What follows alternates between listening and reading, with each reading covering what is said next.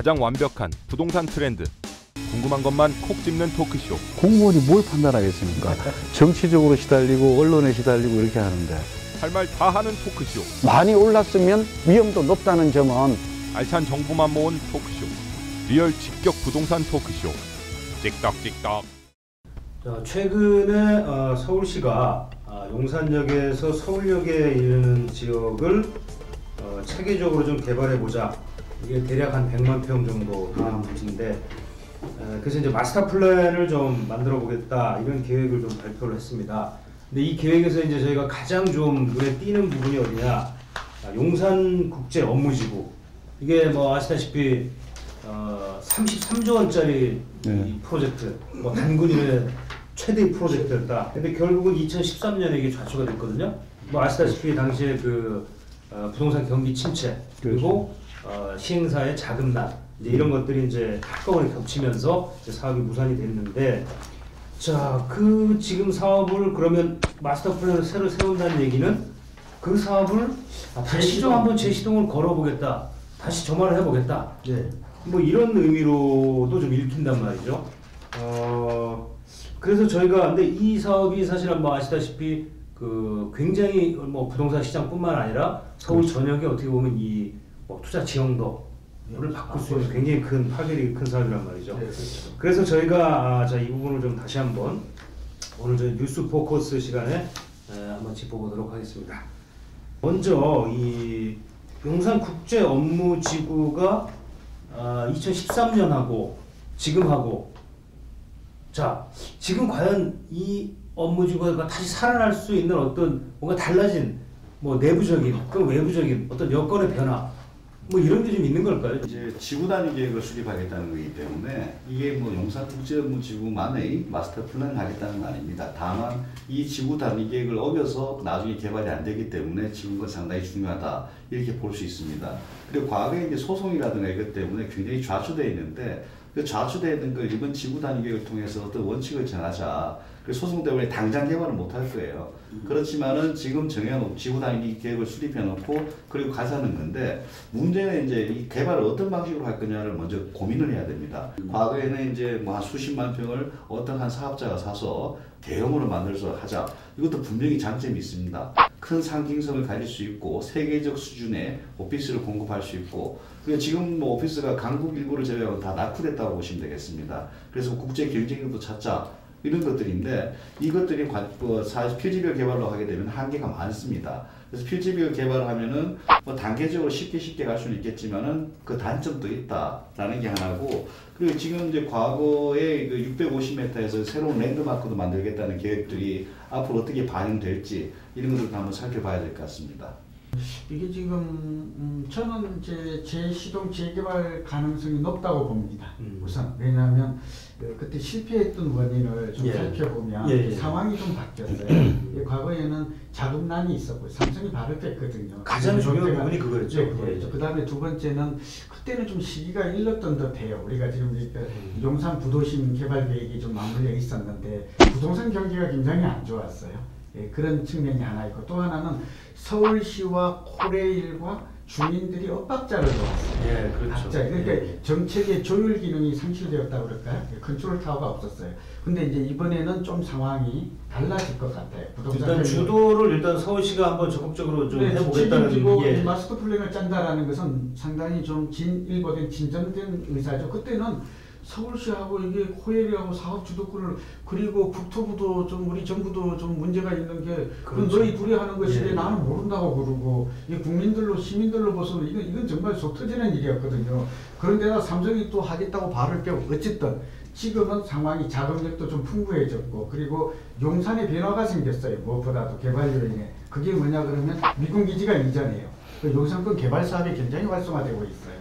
그런데다가 지금 여기 용산에 그 민족공원이 들어서는 이런 것들이 그런 데다가 남영역까지 또 그 용산역과 이 개발 계획이 잡혀 있잖아요. 뭐 그래서 이런 여러 가지들의 개발 여력이 혼합되어 있고 지금은 또 부동산 경기도 지난 한 3, 4년간 좀 살아났어요.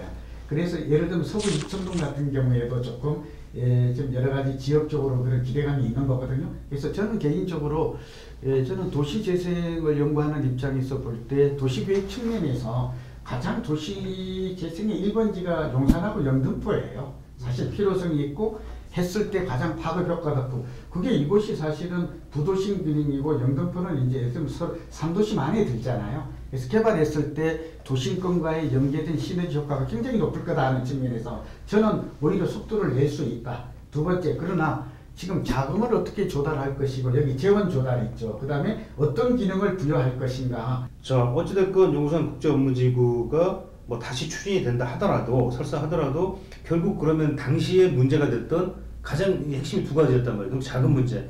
규모가 워낙 크다 보니까 33조 원. 그 다음에 저, 정책의 조율. 예, 그 그런 부분들이 그러면 이제 그 다음에 지금 또 아까 잠깐 우리 저 교수님이 말씀하셨지만 지금 현재 이 땅이 이제 소송이 걸려 있단 말이에요. 예. 당시에 그 사업 시행사와 예. 지금 코레일 사이에 서로 철도 이제 정비창 부지. 예, 그 땅을 놓고 지금 서로 이제 지금 그뭐 소송. 반환 소송이 지금 걸려 있는 상태인데 그 이 부분도 아직 지금 해결이 안 되어 있는 상태고 그래서 제 생각에는 어 실제로 이게 이제 다시 재시동을 걸기까지에는 좀 아주 오래- 산이 좀 있는 거 아닌가? 아주 오래 걸립니다. 예. 이번에 사업 실패한 거는 뭐, 뭐 자금난 이런 것도 아니고 금융위기에 한마디로 2007년에 사업자 선정되고 2008년에 금융위기가 되, 되었고 그 다음부터는 이제 사업 조건을 변경하려고 하니까 서울시도 변경 안 시켜주고 뭐 코레일도 양보할 수 없다. 금융위기가 제일 컸습니다. 나머지는 불화 이런 것들은 그 이후에 나타난 문제고.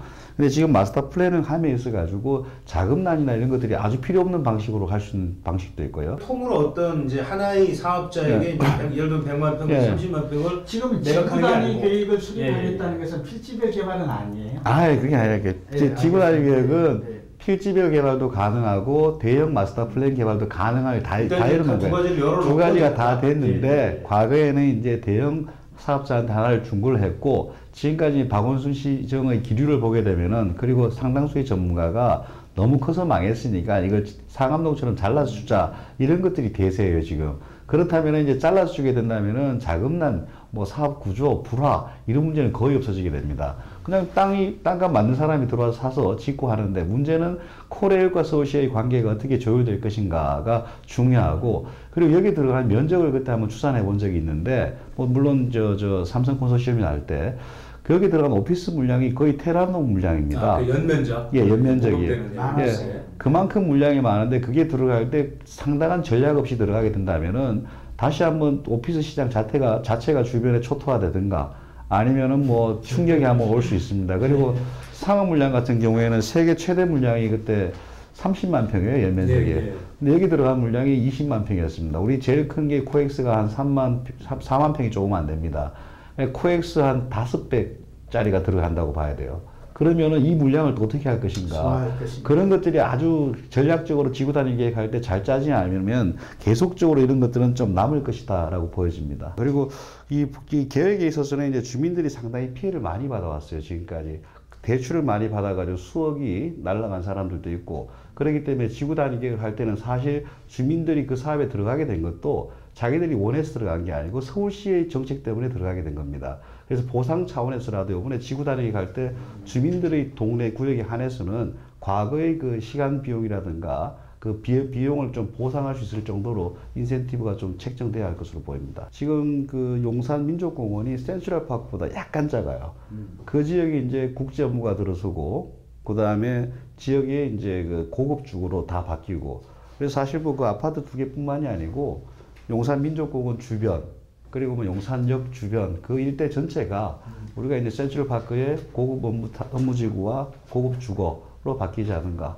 참고로 최근에 센트럴 파크 옆에 주택이 평당 5억에 분양됐습니다. 그렇죠. 어, 예. 그래서 제가 볼 때는 예. 여기 들어갈 때는 다만 좀 주의할 점이 있어요. 예. 그게 뭐냐 그러면 유망하기는 하나 앞에처럼 롤러코스터를 탈 가능성도 굉장히 높아요. 예. 그러니까 이제 계획에 따라 그러니까 예. 제가 볼 때는 뭐 이렇게 예, 실제 주거를 목적으로 이, 이 경우 봤지만 앞에 모래힐드가 있었다고 그랬잖아요. 그게 뭐냐 그러면 어, 보상비가 많이 나올 줄 알고 대출을 몽땅 끌어서다가 다 써버렸다니까요. 이거는 사실은 제가 볼 때는 주민도 피해자라고 볼 수도 있는 면도 있지만 사실은 이건 뭐 소위 대박을 노리고 그런 측면도 동시에 존재한다고 보고요. 저는 이제 여기 들어가는 분들은 장기 주거로 또 용산 지역이 아까 신 교수님 말씀하신 것처럼 장기 거주로 적합한 지역 유망 지역이 된다면 그런 측면에서 가격이 저렴할 때 매입하는 것은 저는 유리하다고 봅니다.